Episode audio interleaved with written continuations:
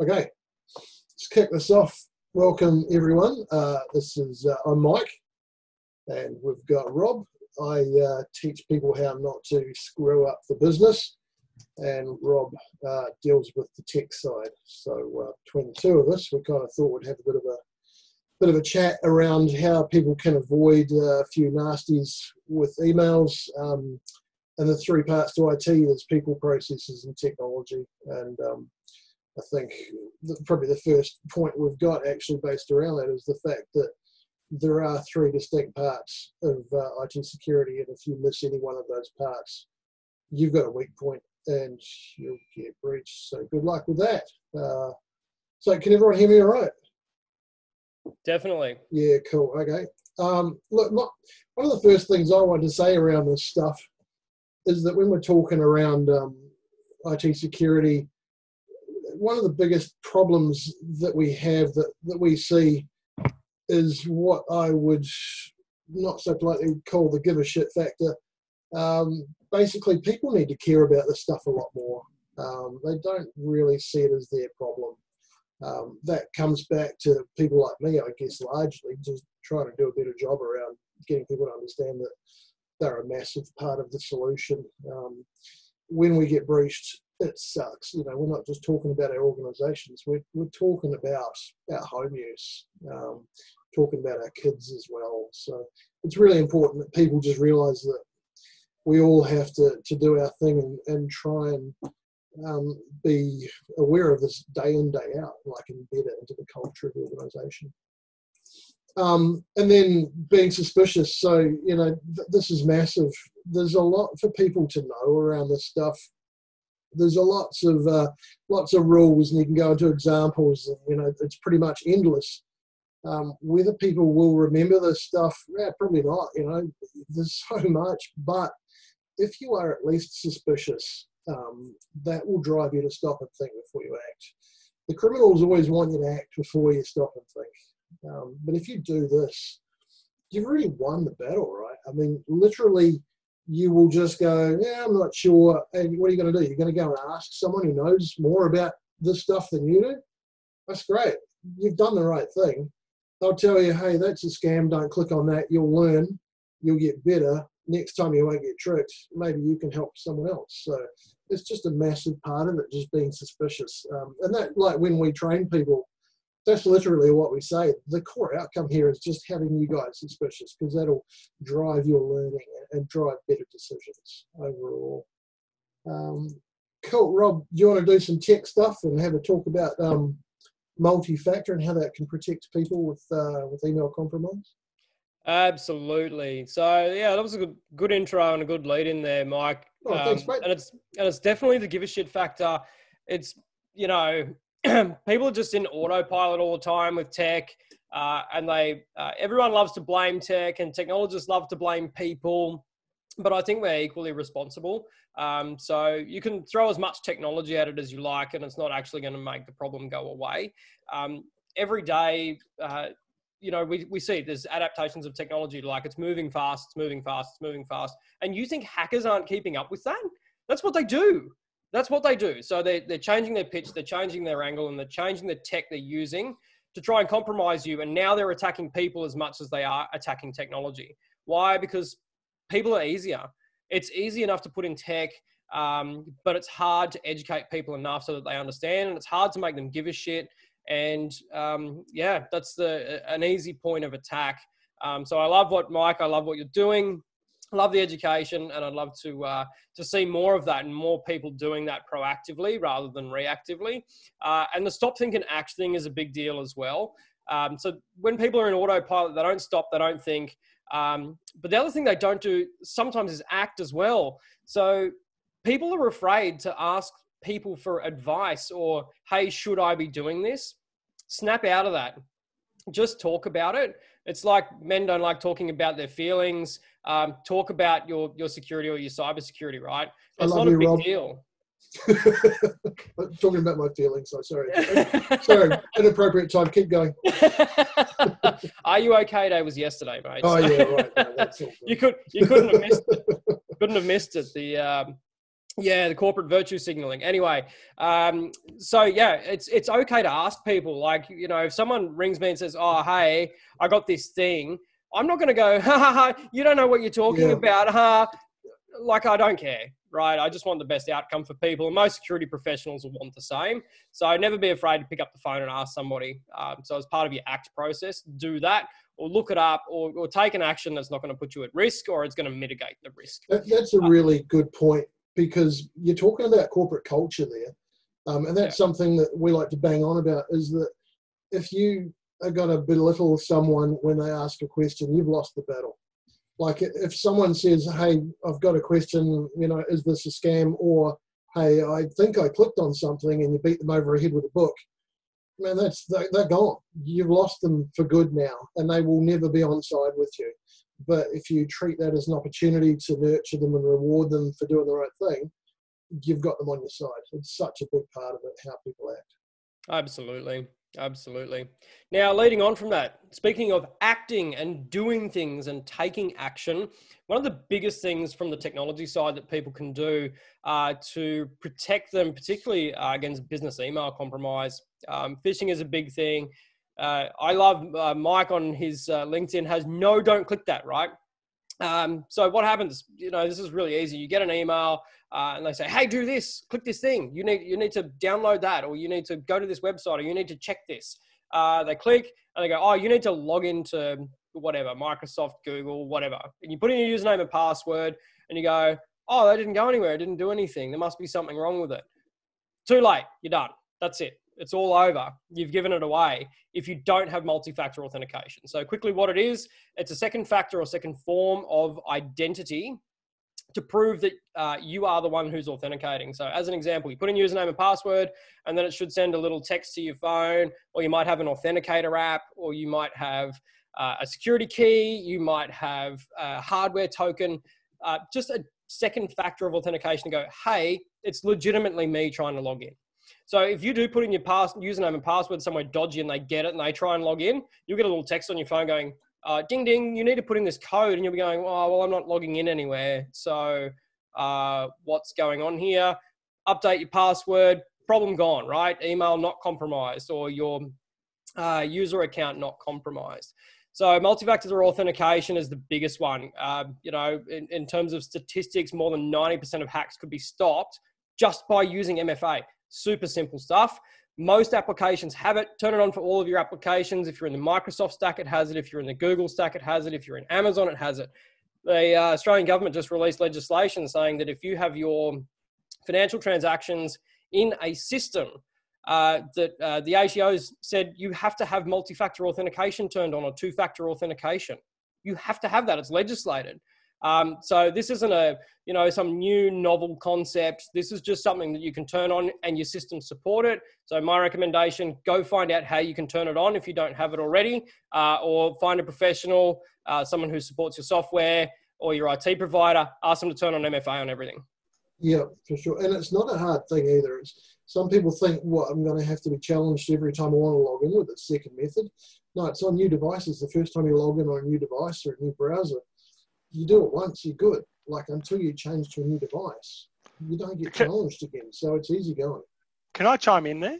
Well, Yeah, Just yeah. as casual. That's interesting, Rob. I actually didn't know that was legislated, but I did know that Xero made two factor authentication mandatory for all licenses, probably about would have been six to eight months ago, I reckon.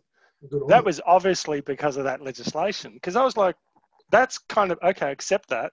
But um, and that's good. But I was like, why are you forcing people to do this? Now I understand why. Look, it, That's it where I come from. It makes a massive difference with not being breached. It really does, and we recommend that for wherever you can turn it on, turn it on. And if the Australian government's legislating it, um, you know, they're 10 years behind on everything tech related. So if they're legislating that, that's how old it is. Yeah, I can appreciate why they're saying that for financials, right? Because, like, and particularly for somewhere a system like Xero, like, because Xero is connecting through uh, and uploading taxation, business taxation information directly to the tax office, right? and So- super. And super, that's right. And so you want that information to be tickety boo. So Um, so I can understand and appreciate why the government would see that, right? Because, you know, I'm sure the Chinese would be interested in being able to hack into taxation and business information of that nature. So if they make that law, then it makes a lot of sense. Yeah, absolutely. And financial fraud too. Yeah. Cool. All right. Chugging along. Look back to me now, I guess. Um, I think I think one of the things that we come across in the awareness space quite a lot is the fact that people don't recognise these five potential scam warning signs. Look, they're, they're pretty simple. The first one is fear factor. This is massive in scams, right? Um, that and the free lunch when you get this stuff, people's brains just don't work logically. They go into this almost fight or flight mode with the fear stuff anyway. With the reward stuff, you're going, oh my God, you know, I want something nice. But you bypass this rational thinking. You just, you do things unconsidered and you click on stuff or get tricked. Um, curiosity is another big one in that you'll get stuff that doesn't quite make sense. And if you're not suspicious about it and you go, what is that? You want to have a look um, and some of the stuff we receive today, it gives us real sense of fear of missing out, and you're really curious about it, and you want to open the damn thing. It might be a PDF. Well, maybe not such a great idea because even a, benign PDF, you think it's like an image-based document, but that can hold some code called JavaScript, and yeah, it can you know ruin your day pretty badly. Urgency as well, you know, trying to just get people to do things quickly, unconsidered. Crims know that hey we, we finish work at five o'clock or just before lunchtime and do this thing urgently. Um, and authority as well pretending to be the boss you know do it now or your ass is grass that sort of stuff. But really i think it's almost an order of um, how prevalent these are. The fear factor is massive. Um, and if people are aware of that like companies don't do business like this you know, what sort of company says, you know, you're going to go to jail if you don't do this? Oh, it's not a good way of doing business, right?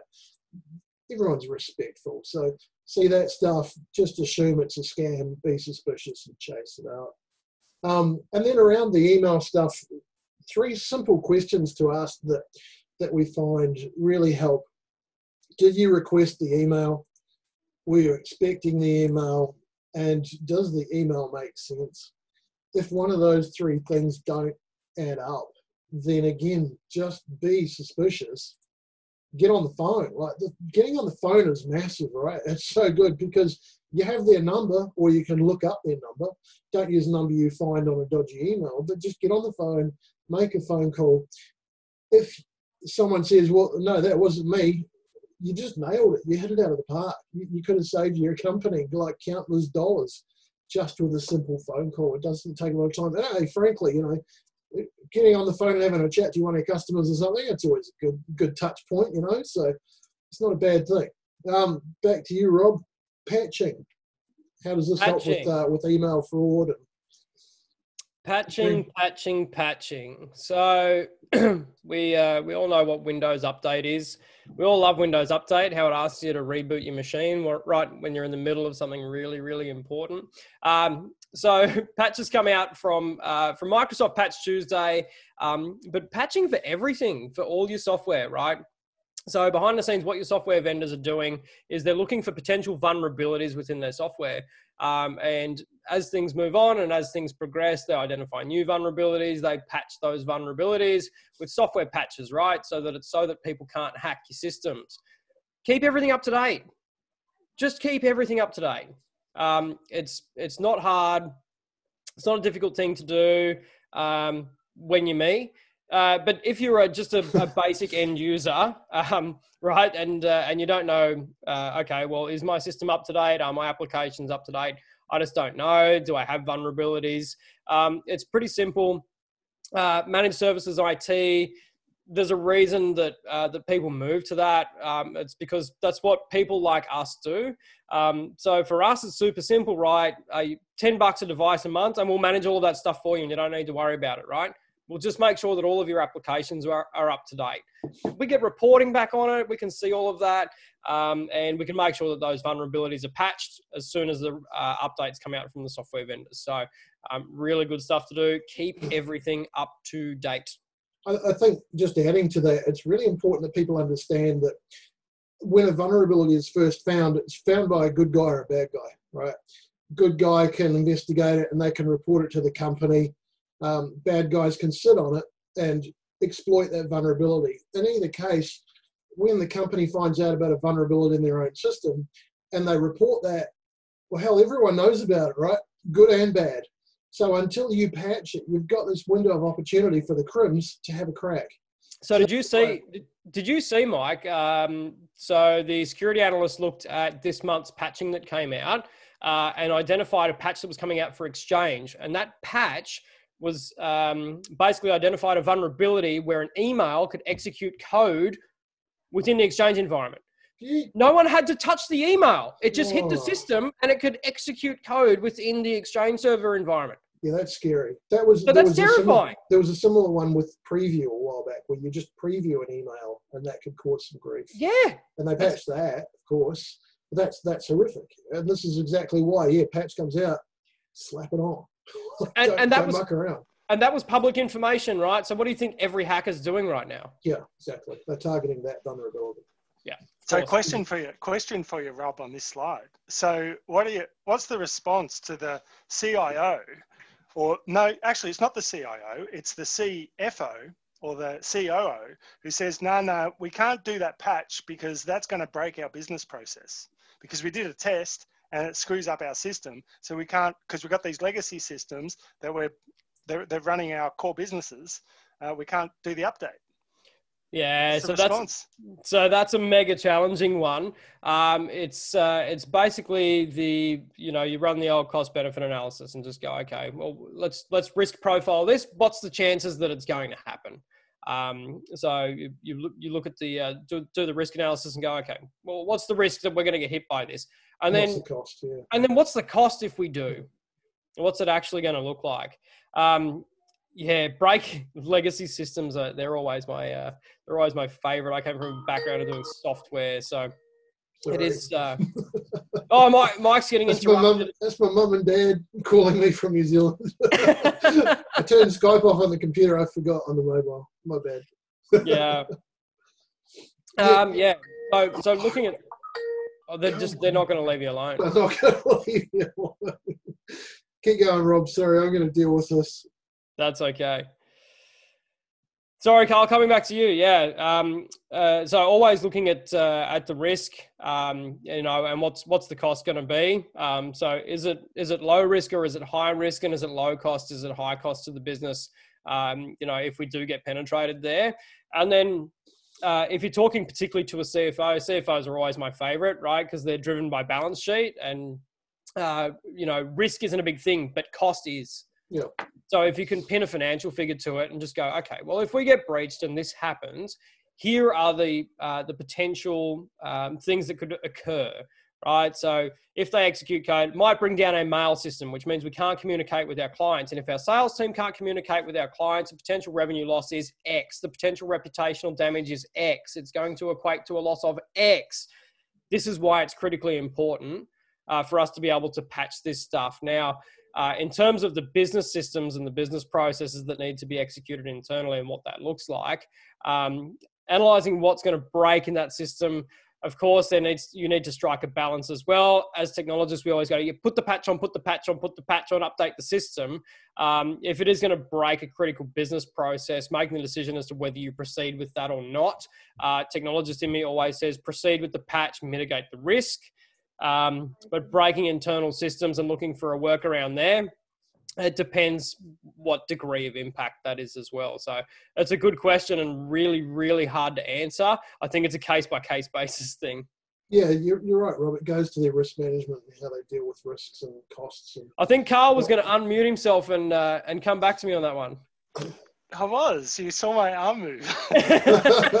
I'm not spying on you, Carl, No, but I turned my video on for that purpose. But the um, I totally agree. What I find in practice is that the actual security, the security aspect of it, the security risk and cost thing, is actually a really, really, really good motivator to change legacy systems. Because the thing, that uh, what I find in my in my work is that it's actually the people side of things is why people don't update their legacy systems right? So you get over that by saying, hang on, you have a significant security risk because this is a known vulnerability.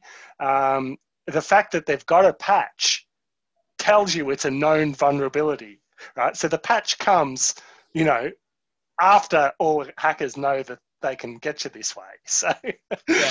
so, so that opens you up, and the potential of that because it's a you know it's a critical business system so if you get hacked through that system the cost you know as you would know when you do the cost benefit analysis there's that's honestly it's not objective. It's all about the assumptions that you make you know. So if you're a clever business analyst like me you you encourage you make assumptions that make it clear that you need to make this change. And, yeah absolutely. and, and don't forget and you overcome that and you and and you deal with the the the the, the business process problems. They're always manageable, yeah. um, but when you get into the environment, oh shit, I've been hacked. That's not a place you want to be. yeah. You can't you can't change the fact that there's a vulnerability, but you can change the business process, right? So as always, as a good BA, you know that. You know, we can we can change what we do, but we can't change that there's a vulnerability, and we can't change if we get hacked. It's that's just it is what it is. So that's exactly right. Yeah, um, and so so that's a really valuable. That's actually the angle that I find is really has a lot of influence. Yeah. yeah. Don't don't forget that patching is a control. That's a risk control, and there are other controls. So well, maybe you can't do the patch, but maybe you can implement some other tech solutions as well that would mitigate that risk to a satisfactory level, I guess. All right. Um, look, um, getting back to the people side of um, emails, there's two things in emails that are the pain train immediately. Um, file attachments. If you double click on a file attachment and it's infected with some malware or whatever, that's it. You're done. You're toast. You're done pretty much. Um, the other thing is clickable links. And clickable links we find are a massive vulnerability for people. There's so much misunderstanding around how to handle these things. Um, always use this thing. It, it's literally just the poo hitting the fan straight away. You're in trouble. So when you see those two things, just take a pause, right? Just have a think about it. Again, be suspicious, stop, think, react. And if you're not sure, get some help.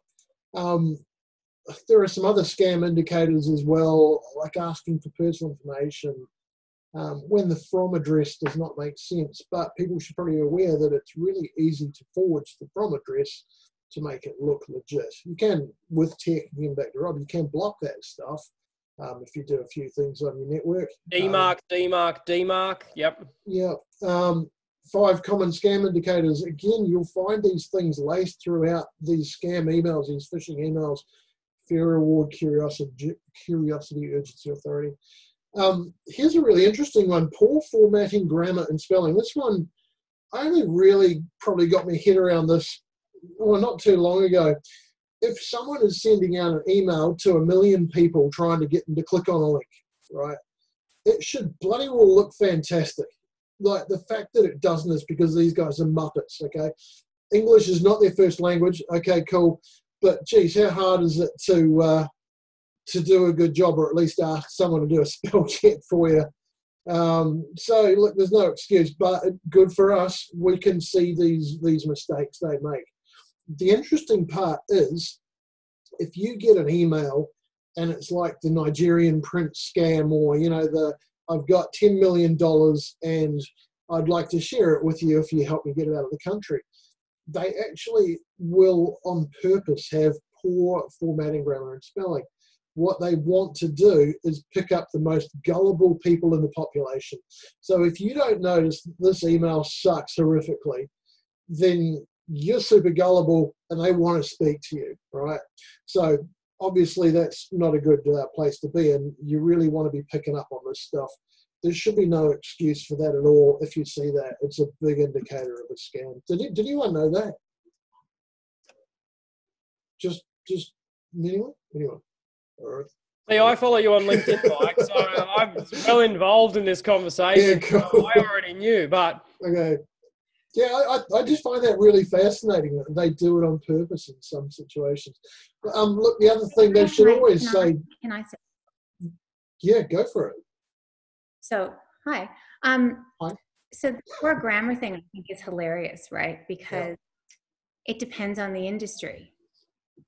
So um, some of my clients are in the construction industry, um, where you've got, you know, a, a number of sort of self-made success stories that maybe only finished junior high school, and they're, you know, they're trying to get paid.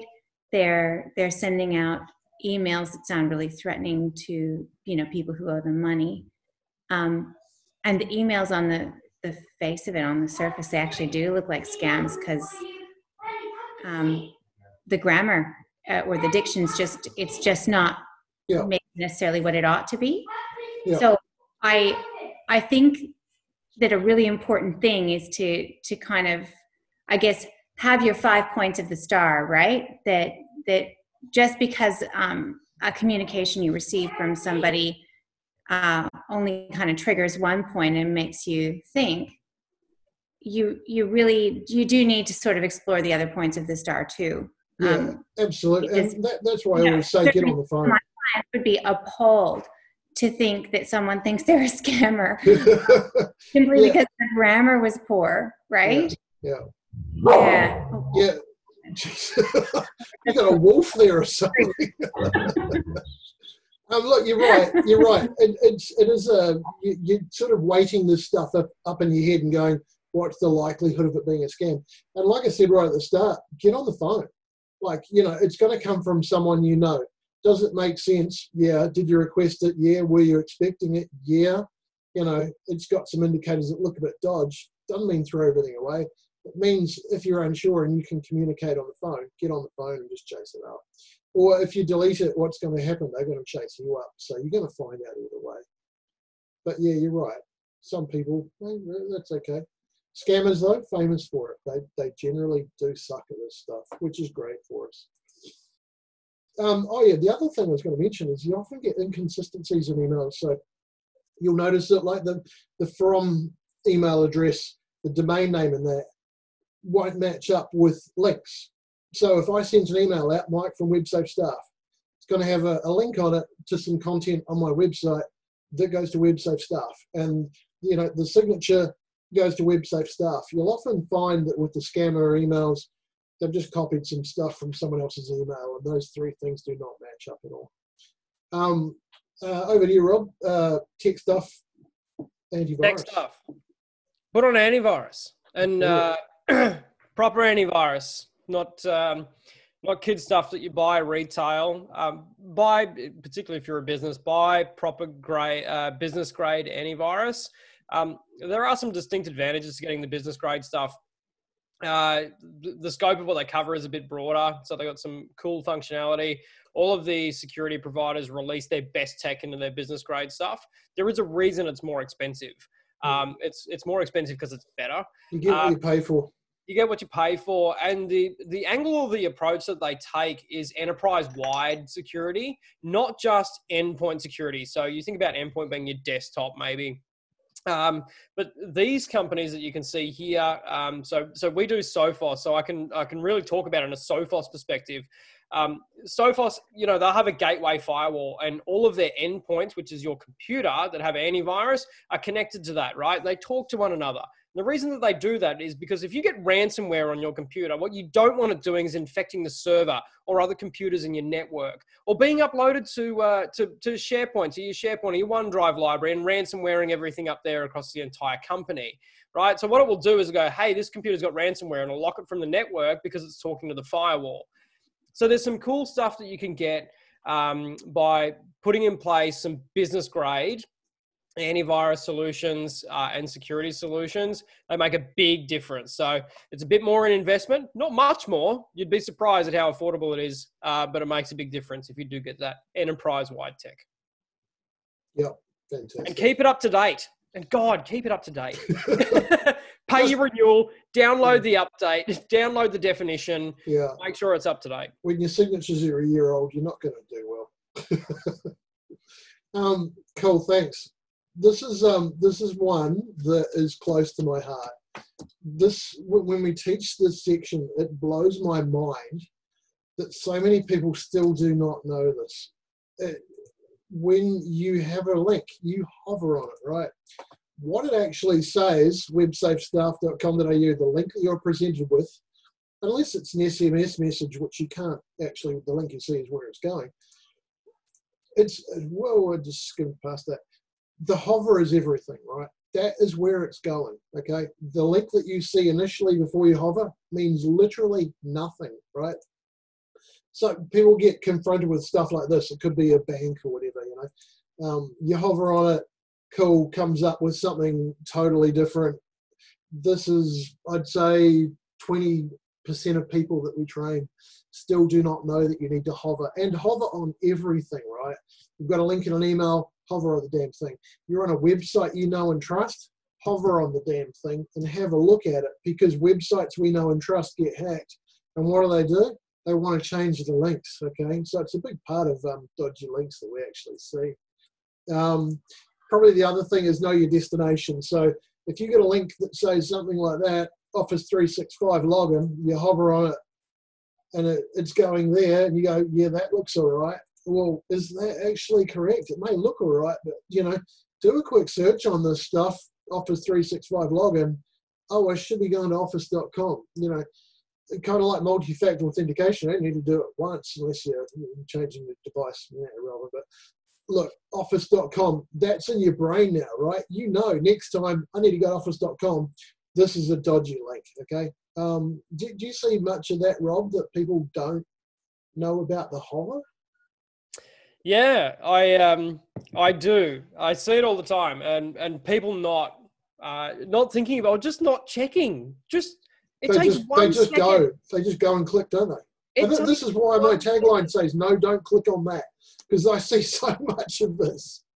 It's crazy. It's just your mouse over it just for a second. And for people who are only listening to the audio of this, um, as well, I might just explain what's going on. So, um, you know, Mike had a URL, so um, or, or, or a clickable link, so you can tell because it's underlined, right? Uh, you wave your mouse over it, and it's going to take you off to somewhere, and it will show the actual URL or the uh, address that it's going to, the web address that it's actually going to go to. So you know how you can have those buttons that say "click here." Um, and uh, when you wave your mouse over it, it'll tell you what website it's going to go to. That's what Yeah. we're talking about. And just even if it says, uh, you know, uh, for, for Mike here, it's saying websafestaff.com.au, he hovers his mouse over it. It actually says websafestaff.com.au. So you know that you're going to the right destination. The second link he's demonstrated is nab.com.au. But when he waved his mouse over it, uh, and I love this, you is scammed sucker.com. Um, right? So it's actually pointing to somewhere else and it's using the same sort of tech that you see for that click here uh, or click this button or click button to register, kind of like we sent out to everyone for this webinar, um, which is, you know, ironic. I know, but you all clicked it because you trusted us. We'll get back to that. we'll get back to that. Yeah, it's um, it's a big deal. It honestly is. Um, and I, I, I have to I have to pipe in here. I'm sorry to interrupt, but go for it. this is this is where it's at. This is the biggest weakness right here in all of cybersecurity.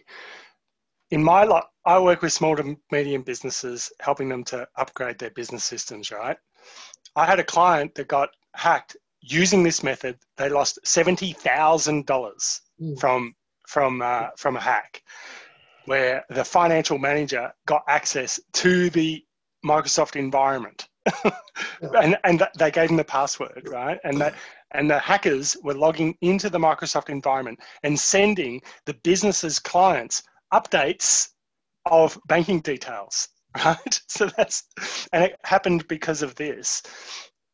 The regular person doesn't know how to read a URL. That's Right, that's that- the next thing I'm going to show. That's okay. oh yeah, I see. Yeah, That, that, this is where it's at. I- This, I know. I, I, like This I is where it's this at. Is, this is, I totally agree with you. This is a big deal. It is. This is a big deal. Carl, Oh, I'm sure there's commission kickbacks from Mike if you put him in touch with everyone. But Sure, this is he'll what work out a referral arrangement. This is why I love Mike's stuff. I love Mike's stuff on LinkedIn because he's trying to educate everyday people on this stuff. Oh, like it's I'm passionate about this. This People is- know this stuff. Right? this is They do. primary. The reality is, is this is primary school stuff, right? For for for users of the internet. Yeah, The regular financial administrator, the regular person who does financial accounts and bookkeeping, they don't even know how to. The reality is, is they don't understand the URL. so and and the, and the and the hackers are clever right because the reality is that hackers don't have my sucker you know you are a yeah, sucker.com for sure. they have nab forward slash like nab Dot Dash. Yeah.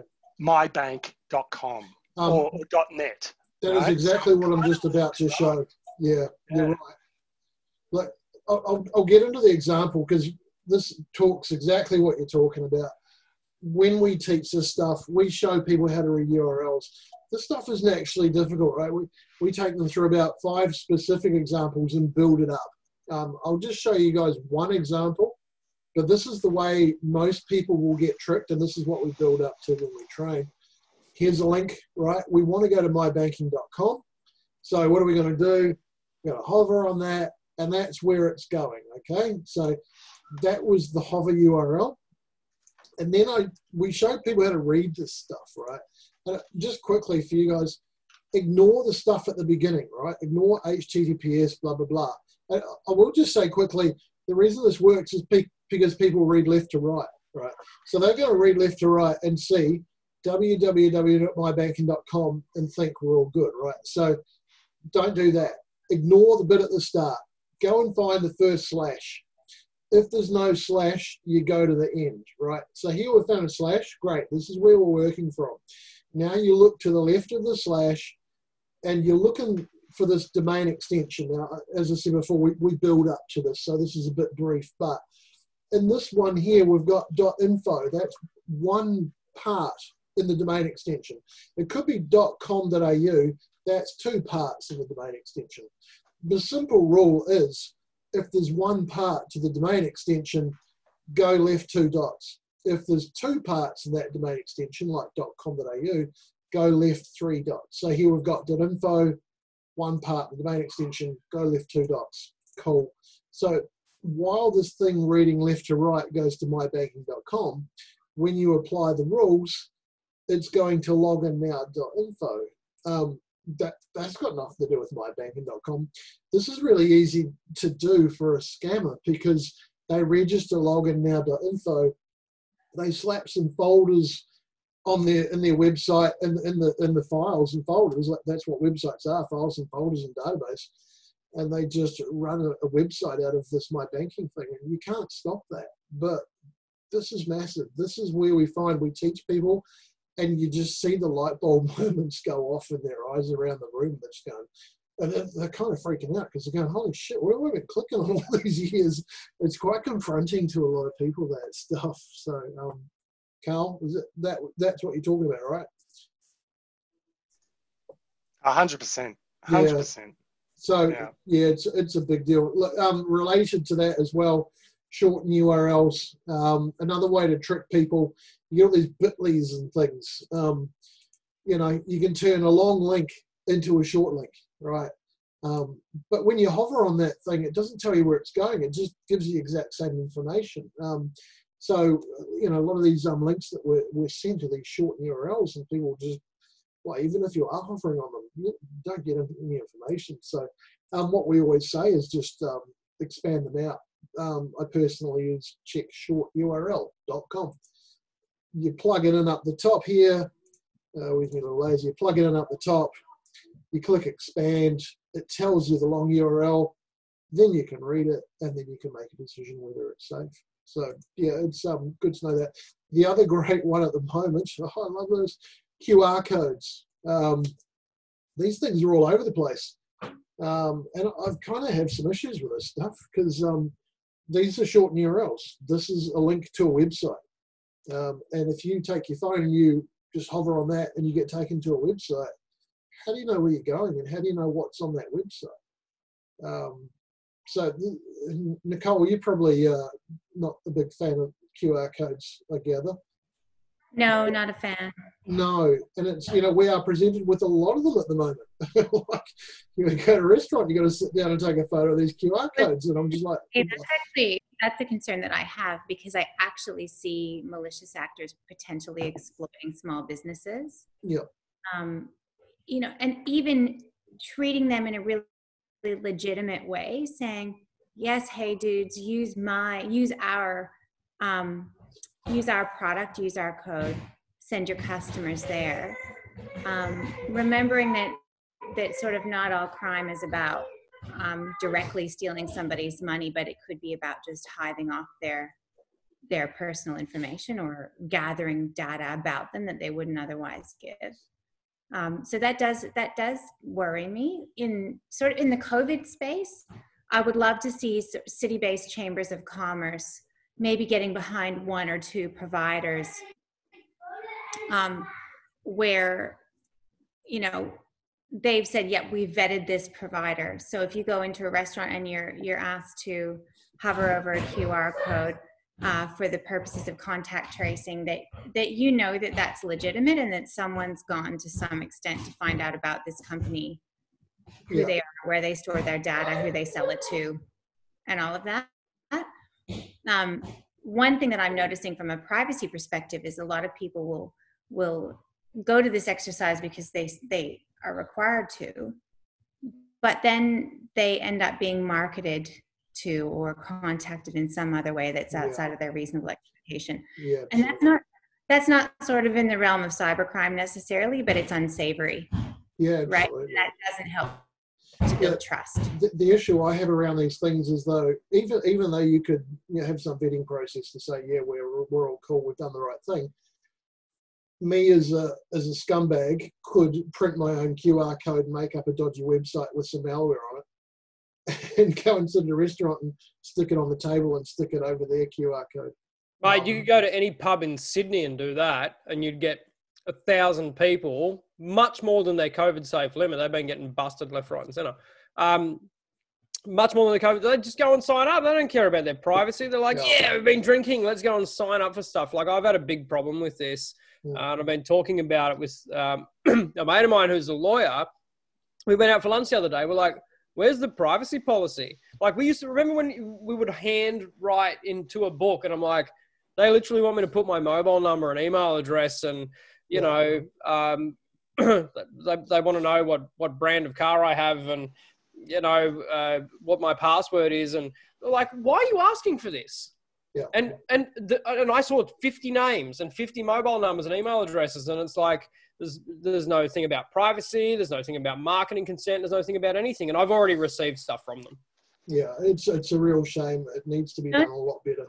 you know there the difficulty though there rob is, is that if a business isn't required to comply with the privacy law they're not going to have a privacy policy or they're going to just avoid that as kind of an, an extra detail that they just don't have the money or the time for so unless businesses have a $3 million turnover or more or they collect health information which you could argue collecting the covid safe Yeah. data you know the collection at the door of name address etc because of the purpose for which it's collected you might be able to argue that they're collecting health information about a person.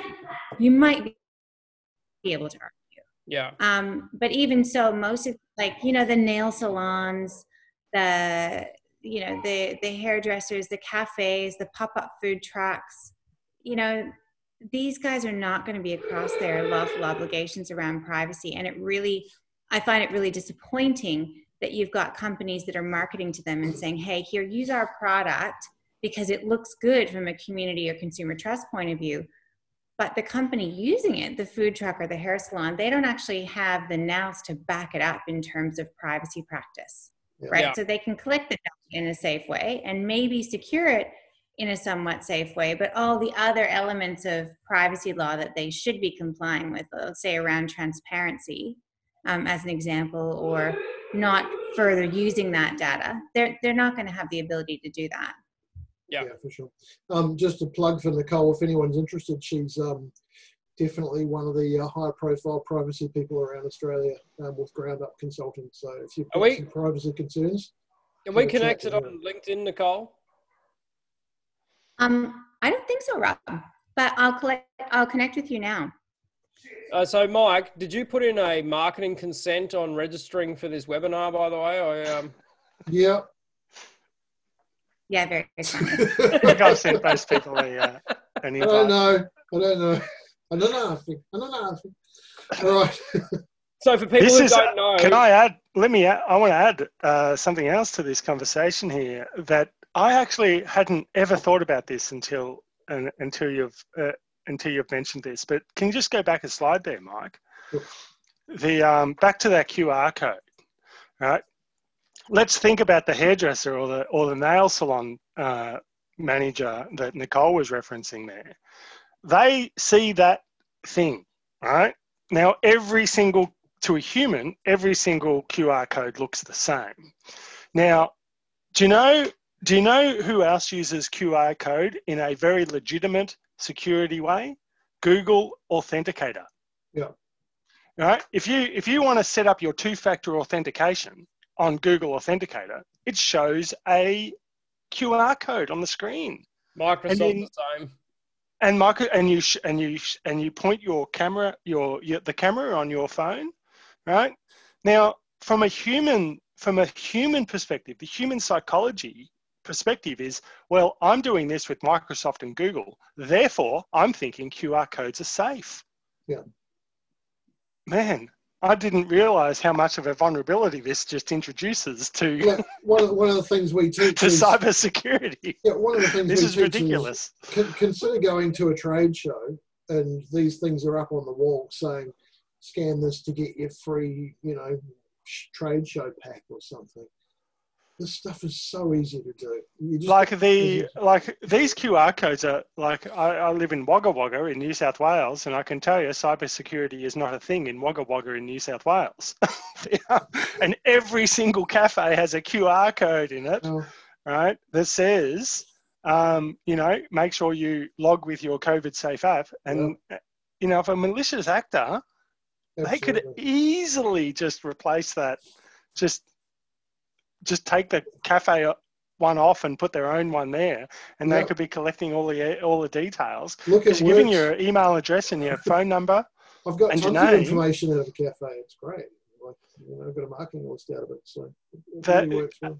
Yeah, this You is Maybe the that. QR also gives people maybe a false sense of um, a false sense of security or an elevated an elevated sense of security when in fact they shouldn't necessarily be trusting uh, on the face of it that you know whomever has provided the QR code is is trustworthy or reliable in terms of what's going to happen to their data. I mean, that's that's an issue for me, right? Um, I, you know, if I see a QR code in a bus stop, I'm not going to scan it because I don't know anything about it or the provider of it. But that's me. I, I mean, I'm a privacy professional. I do that kind of thing for a living. I think like that for a living. But but other people might say, "Oh, QR code. I'm going to scan that and see what I can get. Maybe there's um, a coupon that I can redeem or a sweepstakes that I might win." Right? yeah uh, this is why I do what I do I think I would say, Nicole, that it's even more simple than that. Is that like in an environment like the COVID, like the COVID thing, is that when you go to the cafe and you have to, and the cafe owner is saying you have to scan the key, the, the QR code, because otherwise the police are going to come to my cafe and they're going to, you know, they're going to audit me to make sure that I've got to um, oh, that- on that- that I've not, got my- it's not Melbourne here my list. This happens. No, this is the cafes here in country New South Wales. This is happening in wow. right. So, and they've all got QR codes, right? But I can. I'm very confident when I say that the cafe owners, they're not really monitoring that. They're just doing it because they have to, not because they want to, or because they even know what's going on. So, if someone actually snuck in and switched over those codes, you know, there, there's no there's no way that's going to ca- get captured and everyone's actually they're doing the qr code because they genuinely think they're actually doing the right thing Yeah. right so Yeah, they think it's they think it's more appropriate for records management too, right? That that by doing everything electronically, that the data is going to the right place in a secure way quickly, as opposed to you know being on a list that we can all see that anyone can take a picture of. Yeah. Uh, I, th- I, think we should probably This keep is- moving on because I, Let's I keep we- moving. But we've this probably is a done big QR codes to death. But uh, it's good that you guys have got some questions around this and uh, getting some awareness around the issues around this stuff, which is great. Um, all right, what else have we got? Rob, did you want to speak to about this one? This is so. This is the process side of it. Maybe we both speak to this. Um, Rob, you still there? oh God, he's actually gone. Hello, No, Rob, Rob is not here. where'd he go? He is gone. Bloody He said- co-host is gone. You're going. You're, you're gone for more than an hour. You're taking too long. God, it's terrible. I don't know what's happened. Hopefully he'll come back. Look, I'll, I'll briefly speak to this. We're nearly going to we're going to wrap up pretty soon. Um, if someone you um, a, a company you deal with has their email hacked, that's a big deal. If they can download all the emails and see the communications to you, then they can craft an email to you that is believable, um, and that's a massive problem because you know did you request it? Did you expect it? Does it make sense? Yeah, yeah, yeah. You're going to get it, and you're not going to be suspicious. Um, so this takes next level suspicion to look for anything that can be wrong. Maybe you know the grammar's slightly out, or you know the timing is slightly out. Typically, what they're going to do is try and send through a um, send through. Hang on, just let me just check. No, he's gone. Um, he hasn't come back in the waiting room. Typically, they're going to try and send through a invoice um, and hope that you pay it. So, from the process side, the really important part here is to say for any new or changed information um, coming into our business that can damage our business, we confirm it um, typically with a phone call. So, hey, if you get an invoice and you've never paid to that bank account before, that's new information. So, get on the phone. If you get an invoice and it's got a changed bank account in there, that's changed information get on the phone. Um, that really there is going to stop you from getting smashed with uh, a fraudulent invoice. It's, it's really that simple. Um, that that's the basis of it. You can do a bit more around that, but I know that would have helped out a lot of companies that I have come across. Um, backups. So if Rob's not here, I'm going to speak about backups. Um, I'm all cool with that. Just back your stuff up. Um, if you're not already cool with this stuff. There's things you can do around regimes, grandfather, father, son, three, two, one. Look into that stuff. Make sure your backups are disconnected. Um, they call it air gap. Some people say that's not a thing, it's not possible. But look, at the end of the day, get your backups done. Make sure you can restore from different points in time. You keep your weeklies and monthlies and yearlies. Um, and if something does go wrong, at least you've got your data that you can get back. It's just a massive thing. Test that your backups are working. Try and restore the damn thing. You know, there's no point having your backups running and then when you actually go to need them, you can't restore them or you found that they weren't actually running. And this happens a lot, and it's the downfall of very many companies, unfortunately. Um, well, that's the end. I don't know if we've got questions, but um, we probably had quite a few through the session, so I think we've done all right. How you guys going? That was really great, you guys. Thank you. Thanks for attending.